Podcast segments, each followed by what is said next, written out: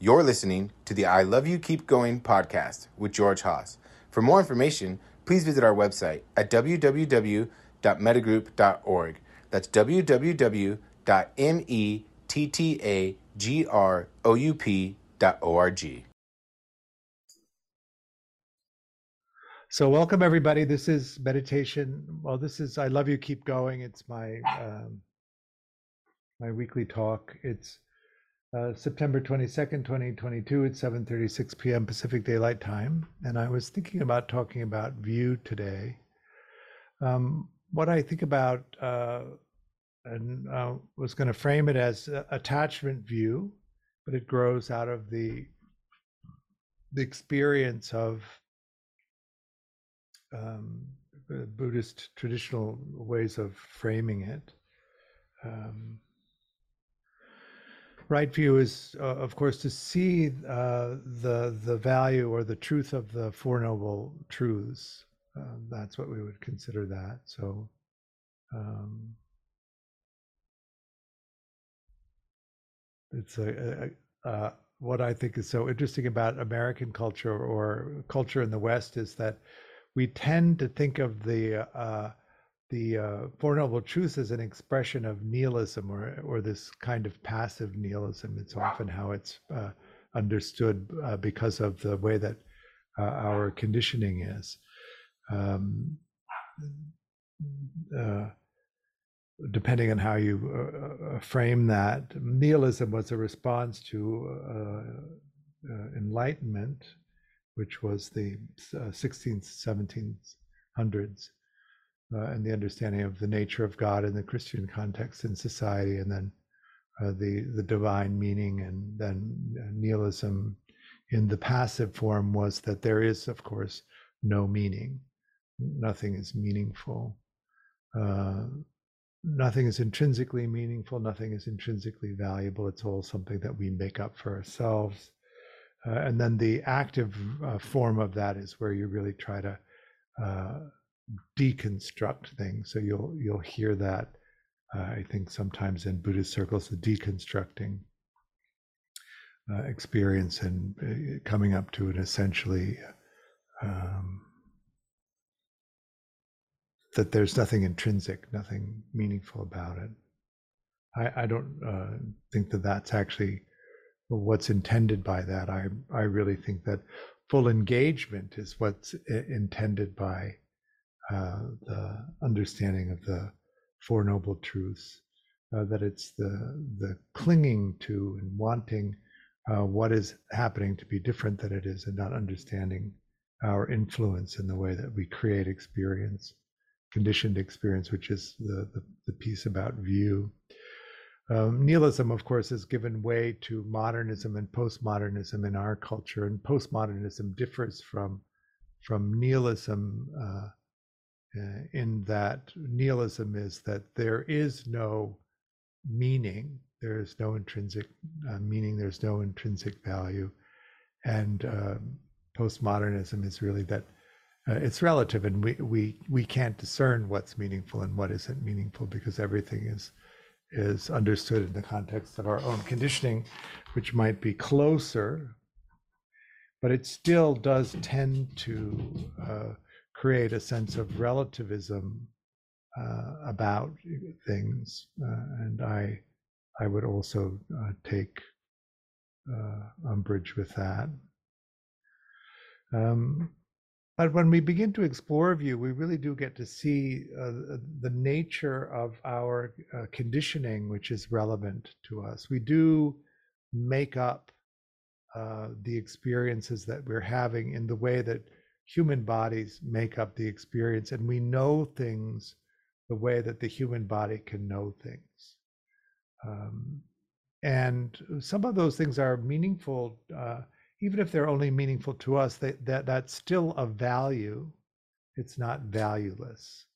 Um, I know that uh, sitting with Shinzen uh, for a long time, he was uh, constantly uh, interested in finding the theory of everything in meditation, the one form of meditation that everyone would do that would bring everyone to uh, the experience of liberation. And um, and that somehow that was more valuable than the the individual strategies that people were using that led them to liberation. Uh, uh, and so I, I, tended to find that the the the uh, individual strategies uh, that work uh, are, are valuable. Um, one of the things that uh, comes uh, forward in this of, is the attachment conditioning, and that the way to repair attachment conditioning is not the same for all attachment conditions. And you wouldn't be looking for a particular way of changing those views because the thing that causes those views is so different. Um, when you look at a secure person, they think of themselves as capable and they think of the world as a place that will meet their needs that all they have to do is ask for that and the world will respond to that so they conduct themselves as if that were true and in that in the way that they conduct themselves often they find that that is true in the sense that we create the experience uh, that we have um, and in the creation of that experience we create uh, conduct um, we create, we create the intention and action that we take. George, you just said that secure people tend to think of themselves as capable, and the for them the world is a place that will meet their needs. Right. Can you can you unpack that a little bit and contrast it with the other attachment styles, just for us to have more context about that? So we don't see ourselves directly. We see ourselves as a reflection. So first, really, we see ourselves as a reflection of mind, um, but also we see ourselves as a reflection of other people. That is to say, other people experience us and reflect back to us what they're experiencing.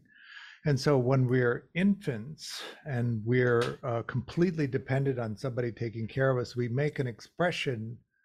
We don't even know what we need really. We don't know any of that. We just make the expression that something uh, needs to be different maybe. I don't know. It's hard to ask a newborn or a four four year old a four day old what what it is that they're actually thinking that created the gesture that that they uh, expressed but then if you have a sensitive enough caregiver who's responsive they connect they use their capacity uh, to empathize. They use their capacity to understand the nature uh, of the request. They reflect back to the infant what that expression means in terms of their interpretation of it, and that they take an action to solve the, the dilemma of the infant. And the infant begins to track this. They begin to understand that if I express myself in this way, the person who comes to take care of me is going to respond in a certain way and then they're going to do something for me and so we begin to learn this vocabulary of how to our, express ourselves but we're not making a universal expression we're making a, an expression that's aimed at the caregiver who comes and their reflection back to us of what the, our expression means to them is what we begin to understand is uh, who we are and what we need and how we can go about getting it. Is that all making sense? Uh, you express yourself spontaneously. Uh, if you have a sensitive enough caregiver, they they're paying attention, so they see the expression, and then they interpret the expression based on their their conditioning, and then they respond back. They mirror back the expression of that and then they take care of you. If you are secure, you don't worry about that. You make the expression, and your expectation is that the response will be useful to you. That's the nature of the view of security. But uh, if that doesn't happen, then you develop other views about this, other expectations of uh, what the world will do and what it won't do for you. This is all not knowing necessarily whether your expression is uh, within reason or not. There isn't that aspect of it. Just that you're making the expression and the world is responding in a particular way. And you're associating to the response of the world the uh, initial impulse to express it. All of this is without language, right? Um, so let's say that you uh, grow up to be a dismissing adult. What you notice in in the childhood of a dismissing adult is that there isn't a sensitive caregiver there to receive the messages. Uh, there isn't a meaningful response that's uh, that's associated with the particular message that you send. There's not much of a response. Uh, there's a sort of a practical care that comes where the sustenance needs are met, but the nurturance needs are not recognized. And so you don't look for the world to respond to those needs. You know, there's an economy to this.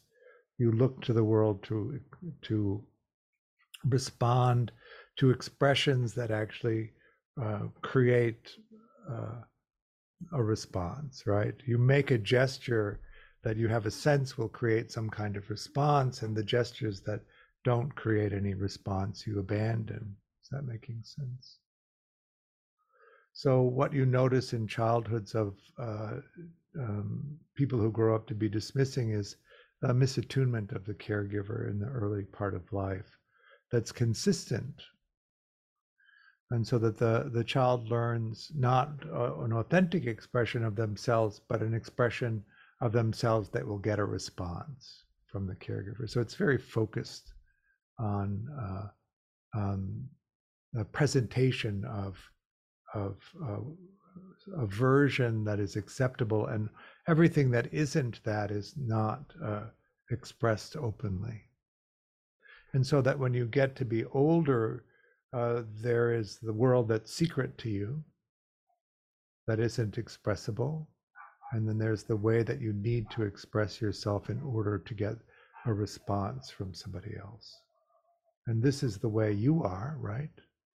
All of that part of you that was rejected in childhood, all of that part of you that was suppressed is yours and not shareable. And then you get good at presenting to other people what it is you think that that uh, they need you to express in order to get from them what you want. Is that making sense? Uh huh. Okay.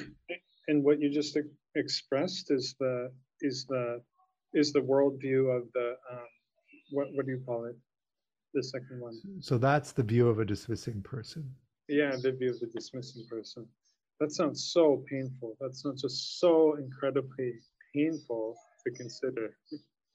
Yes, terribly painful, but also unexpressible. One of the reasons it's so painful is that the, the person who carries that feels that it's unexpressible, so they don't express it. How do you begin to break through the barrier where that person starts to feel that they can, one, they can understand themselves, and two, they can express themselves and that they can get their needs met? It feels so overwhelming. Like, how do you help a person get to that place? Well, one of the things about dismissing people is that they explore well. Mm-hmm. And so they understand the the advantages of exploration and they understand uh, finding value in things. So you don't have to convince them of that.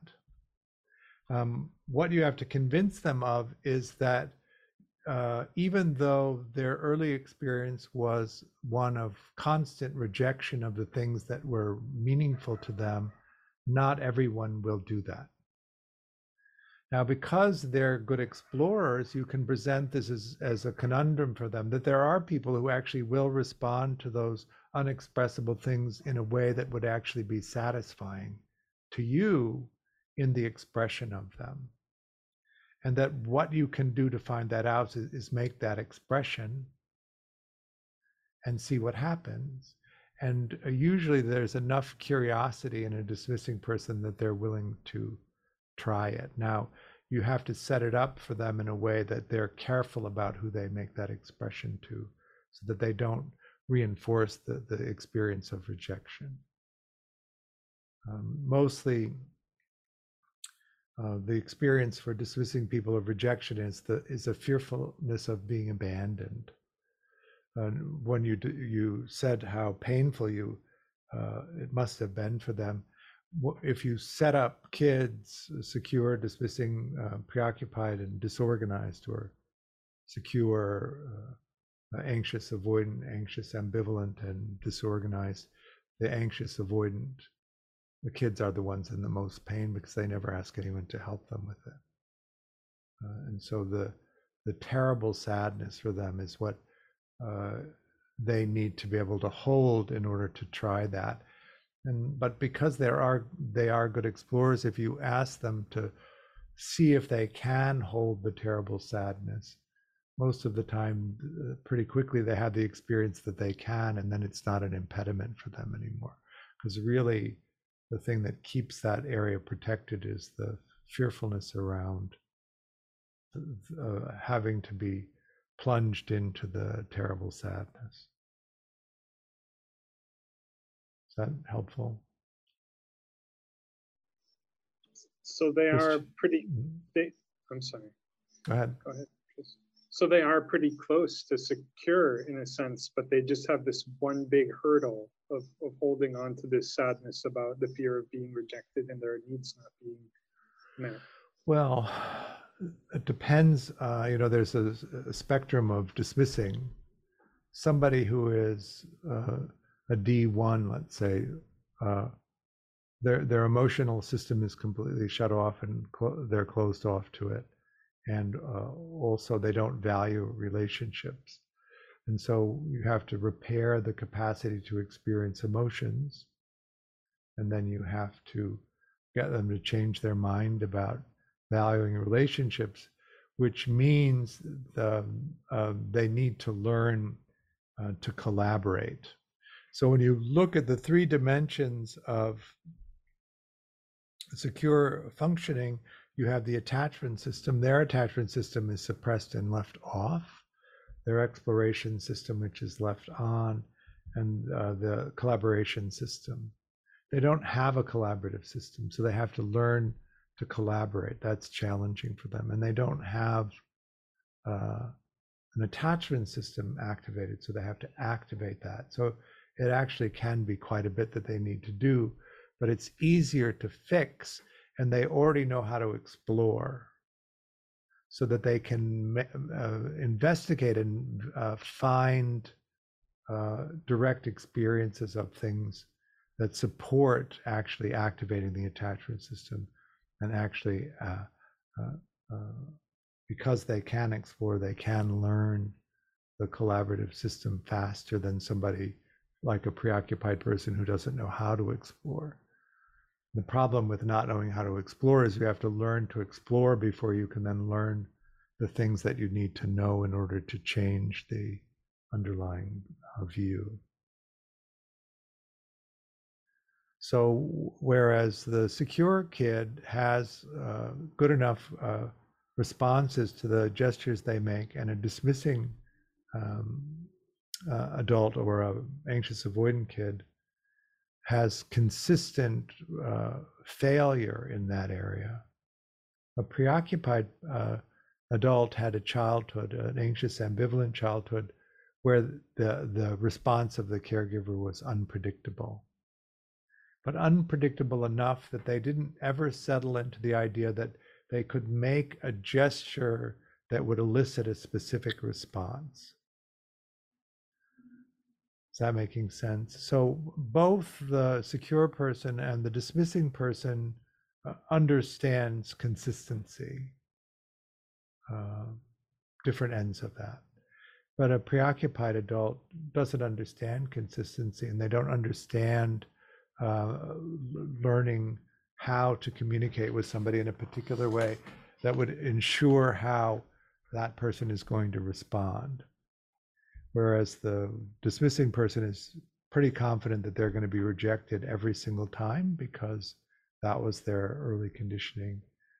A preoccupied adult uh, never settles into a sense of safety and security in a relationship because they never uh, know how to elicit from the other person uh, their uh, authentic needs to be met.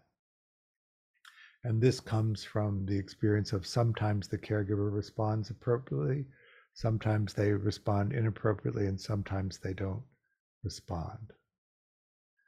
And so uh, remember that in that secure uh, dyadic experience, the child expresses something, the caregiver uh, connects to it, uh, empathetically understands it, mirrors back to the child so that they can see what that connection is and then responds in a way that's useful to the child. But that doesn't happen for a preoccupied adult. The responses are all over the place, so they never learn what to do. So they're always in a question about what do I do here to get the response that I want? And often they're obligated to respond in a way that the caregiver understands. There's no attempt by the caregiver to understand the needs of the child. The child has to learn the caregiver's responses. So the child moves out of being uh, authentically responsive and attempting to respond in the way that they think in that moment the caregiver will understand what they want and provide that for them. Is that making sense? So they lose track of themselves and become oriented toward the caregiver. The view is external and other. Christian? Can you contrast that um that very external view of the preoccupied uh child, I guess, that is reading, I guess reading the caregiver and eliciting the response that way with the uh, dismissing or ambivalent child, avoidant child that is able to, I guess, transact and get the care from the caregiver? Is it because the caregiver is saying specifically, this is how I will take care of you if you do this? And then the child knows that and can do that consistently? Like, what's the difference between the two? Because they both get their needs they both get something they both get a response right. uh, and and so why does the avoidant child not get that like hyper attuned to the caregiver orientation? Because of the consistency. But what's actually like what what is actually getting the care for the avoidant child the avoidant child learns what they have to do, what performance they have to give in order to get what they want. And each time they do that performance, they get what they want. And that's because the caregiver is explicitly telling them what to do? Or, or they, they learn it through observation and trial and error. But it's not inconsistent. Okay. Uh, they learn that if they authentically express some things to the caregiver, that that's going to be rejected, and so they learn to keep those secret. They learn uh, what the caregiver values and what the caregiver wants from them, and then they produce that, and then the caregiver responds in a consistent way. Okay. So what what they get oriented toward is what do I want and what do I have to then do to get it? And then they do the thing that they have to do to get it, and then they get it. Uh, part of the thing uh, that happens to dismissing people is that because it's an inauthentic expression, and uh, because the expression for them is not uh, often t- uh, tied to something real, uh, they learn that it's the expression itself that's enough. The transaction is complete when they make the expression. So one of the things that you'll notice in dismissing people is they promise to do everything for you. Everything that they think you need them to promise in order to get what they want from you, they'll promise. But in their mind, the expression of that is is the complete when you give them the thing that they want, the transaction is complete. Uh, insecure people, you would expect them to deliver on the promises that they made. But a dismissing person doesn't have that association with making those promises. They think that the making of the promise is uh, when when that when you deliver to them what they want, that the transaction is complete. I'll love you forever. And then you give them what they want and and then that's it. So it's that easy. You just have to say, I love you forever. uh, to somebody who would accept that. A secure person won't accept that. So uh, when we talk about empathy, we talk about that first level of empathy, which is the visceral response, the witnessing of somebody's physical or emotional pain. And the second level of empathy is where you you can look at somebody's uh, facial expressions and body language and understand that that's a representation of uh, of that has some meaning to it, and you maybe can assign meaning to it. The third is that what we call in Buddhism compassion and empathy, where you actually feel in your body uh, a, a facsimile of the emotional experience, the internal emotional experience of someone else. And then the fourth piece, uh, which secure people re- require, is that you do what you say you're going to do. But in the experiences that they had in childhood, that always happened.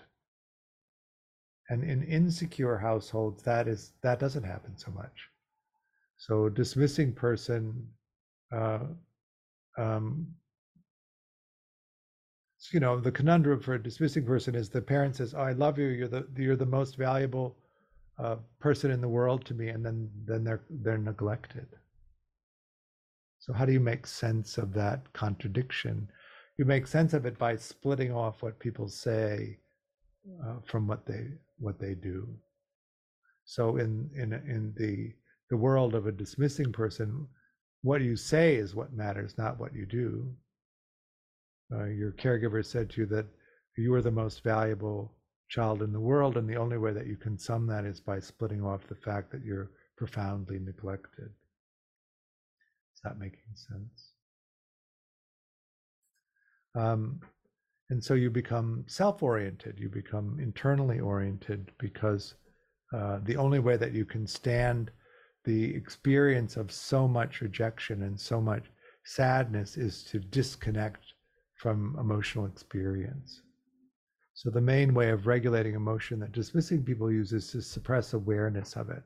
And you can suppress it at a lot of different levels. You could uh, main you could suppress the felt sense of emotion and retain the capacity to recognize emotional states. Another which is uh, a very effective place for dismissing people to be in. You can suppress the felt sense of emotion and also an understanding of uh, body language and facial expressions which is more limiting. Uh, if you're at that level, then you can only rely on what people tell you. So you have to get good at quizzing people to tell you in a way that's not obvious so that you have that information that they use. And then you can even suppress the felt sense of pain in other people. Well, maybe we should talk about preoccupied people.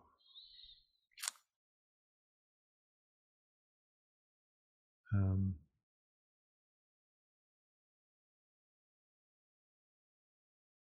Zoom user. you have to unmute.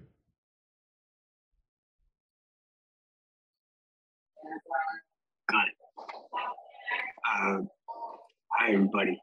George, thank you. Uh, would would you um, uh, piece out a little bit of uh, disorganized?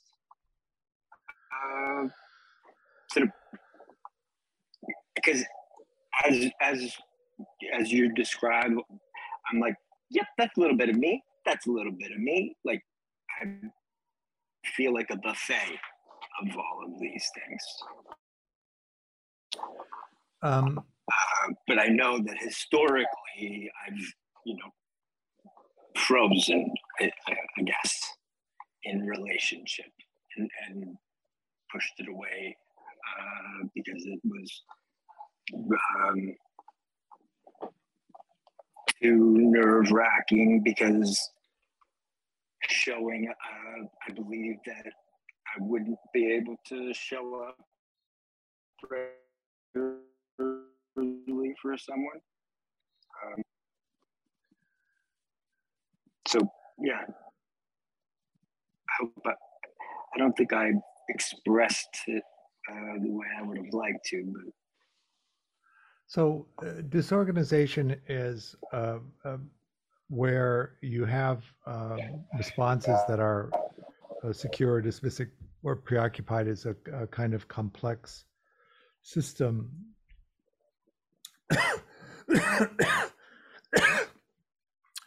where the child has had to learn multiple strategies in order to respond. Um, so that comes from an environment that was very complex. And so there was no reliable, excuse me, way of responding. How that manifests in terms of relationships is that it's very hard for somebody to predict how you're going to respond.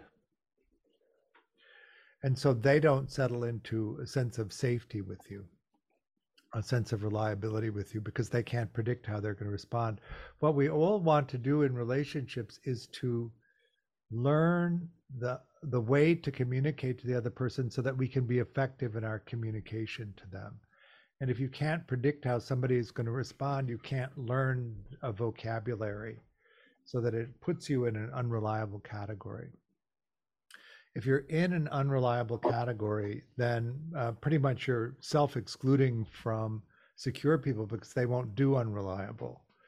Um, and then you're uh, uh, going to have to be in relationship with people who don't mind whether you're reliable or not. And so the only people that really don't mind whether you're unreliable or not are dismissing people or other disorganized people dismissing people don't mind you being unreliable as long as when you show up you have the juice that they want or the psychic uh, uh, supplies that they want and um, disorganized when people we are, talk about Hmm? go ahead uh, when we talk about uh, unreliable, uh, so my you know I clearly have a history of like flaking. right Could that be? Uh, but I don't. I don't think that like my emotional responses or what have you in relationships uh, is uh, unreliable. so the Is that flaky yeah flakiness is another thing so flakiness is okay. is about the experience of not being able to reliably re- regulate your own emotional states. So you can't predict what state you're going to be in so that when you make a plan with somebody if you're in a in a, an emotional state where you can't follow through on the plan uh, you don't. Uh, you make all sorts of explanations for that but at the end of the day it doesn't matter uh, whether or not uh, you have a good reason for not being able to come or you're actually describing an emotional experience that you're having that prevents you from coming. At the end of the day uh, reliable people want you to show up. And so their expectation is that you have the capacity to emotionally regulate yourself well enough that you do show up. Uh, and that's what matters. Um, and so the reason that um, disorganized people have a hard time uh, emotionally regulating is because they they are auto regulators and they withdraw in them into themselves to regulate, which is a really inefficient way of doing it. Uh, so, um, Yeah. you know, uh, if a secure person is dysregulated and they can't regulate themselves, they reach out to somebody who they have available to them will help them regulate so that they never really go too long without being in contact with somebody who's effective in regulating them. And disorganized people don't do that. So they are often in a situation where they're dysregulated and they don't have anyone that they can rely on to help them regulate. And so the process of re-regulating takes much longer. There are also a fearfulness around what will happen if they make the wrong response and so they they get into these loops of where they have to come up with uh, the exact right response so that they protect themselves from the catastrophic results that could happen uh, from making the wrong response. But then they have the childhood experience where if they don't respond, uh, they can have ca- catastrophic uh, responses from their caregivers, which is not something that uh, more uh, organized uh, attachment strategies have. Is that making sense? So the dysregulation, the emotional dysregulation that they experience is something that they they take on uh, for themselves to regulate and and depending on the depth of the disorgan the the dysregulation it can take quite a while hours or days even for them to re-regulate and so they have a a, a, a, uh, a response time that's very unpredictable and way too long for somebody who's expecting a more secure response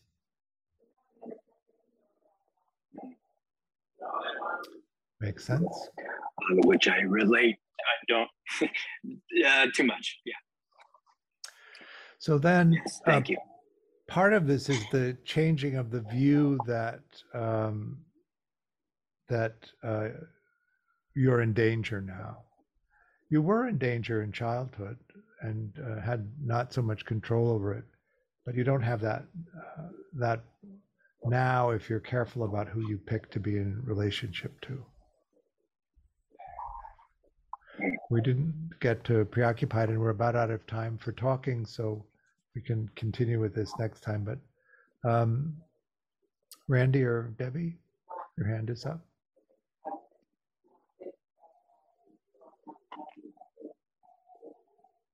Oh.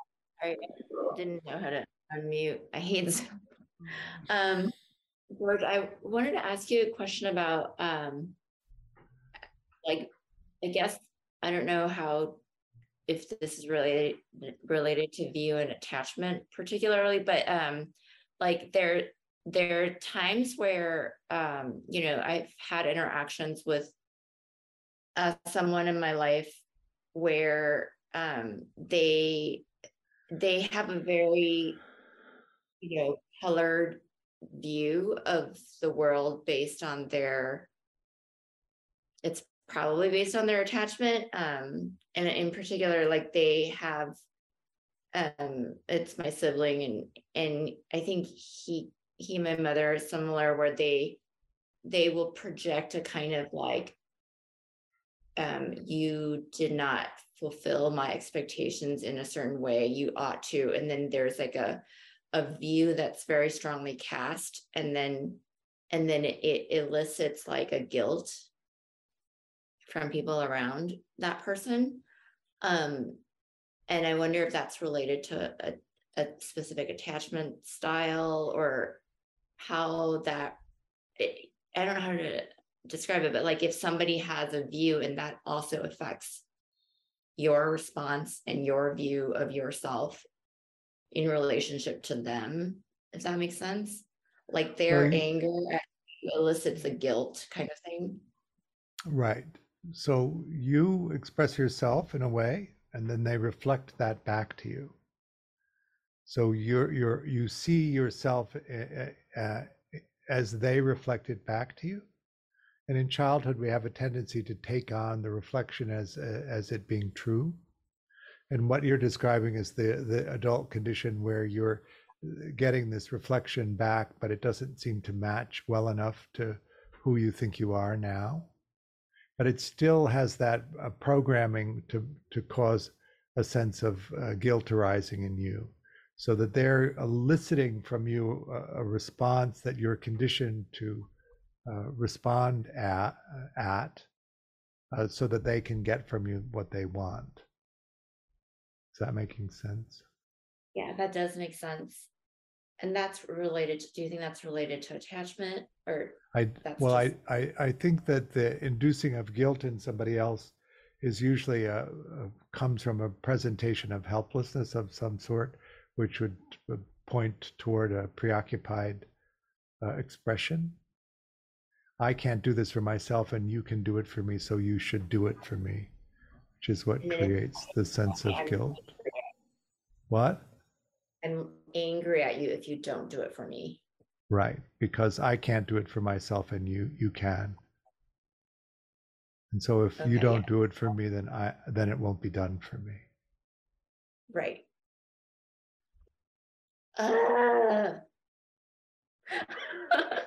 Uh. But-. The- part that's aggravating is that it's probably not true. Right, it isn't true. Right. And and like it then then kind of like being in relationship with someone who is presenting that can be very frustrating um in a way that you're just like you want to be in relationship with them, but the the guilt that they're trying to elicit it can be so um it feels so aversive, like it feels like such negative emotion that, that it brings up. Well, it's it- hard to be in relationship to them because it's so inauthentic.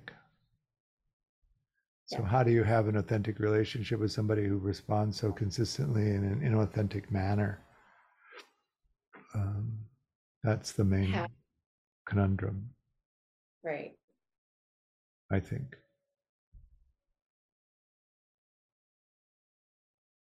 Do you have What- suggestions?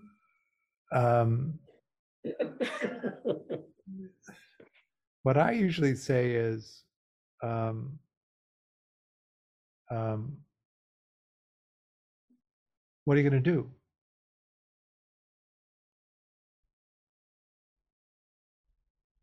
Um, I can't do that for you, but what are you going to do? Um, or what have you done? Because a lot of times they've already made a decision about what they're going to do. Well, that's an interesting thought. What are you going to do about it? So you just don't take it on, but then ask them what they're going to do. Well, if you want to brainstorm, I'm happy to do that. And then after a little brainstorming, you can say, well, what'd you decide to do? Uh, they they want you to solve the problem, but really it's not about solving the problem. It's about the proximity that they can get from engaging you in a problem solving experience. So that if you see it clearly and understand that it's not actually about solving the problem, it's about connecting, then you can move past you having any responsibility or needing to solve the problem to just how they're going to solve it. And that, that might be more useful for them. Um, but it, you know, secure relationships function on authentic expression, and if they they're, they're unable to express themselves authentically, it's hard to have that. So then you're orienting them as a C or a D in, in the in the framework of the Dunbar framework.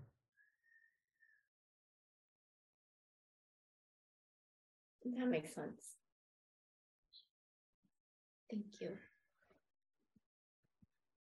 you know, most of the time with preoccupied people, if they present a problem to you and you present a solution to them, they reject the solution because it's not about finding a solution. And so you end up in a helpless loop with them. They keep presenting the problem, you keep presenting solutions, and none of them work. Which uh, ultimately, what that ends up uh, is you feeling a sense of helplessness, which is one of the things that we don't like uh, in relationships. We don't like to feel that we're helpless to help somebody who's demanding that we help them.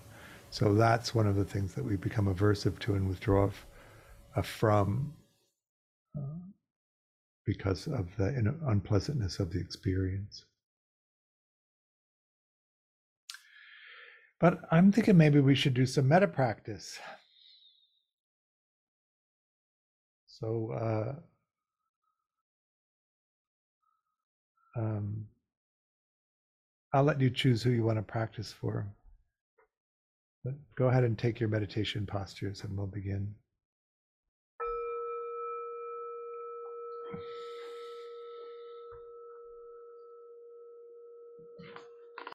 How did that go? Good. Um, we have a treat coming up. There's still some spaces left in that. If you're interested, uh, let us know. Um, we're doing a, a level one for Central European time in November. Um, I think that's what's coming up mainly uh, for the rest of the year. Christian? George, could I just ask you something briefly after the class? Okay. Um, I offer this teaching on a Dana basis. Dana is the Pali word for generosity. There's a link on the website to make a donation. Uh, any amount is appreciated. Help support me and also the work Metta Group is doing. Of course, we do welcome you to come practice with us. Uh, um, I will be here uh, next Thursday, but the Thursday after that, I'll be on retreat and then back after that. Good to see you. See you soon.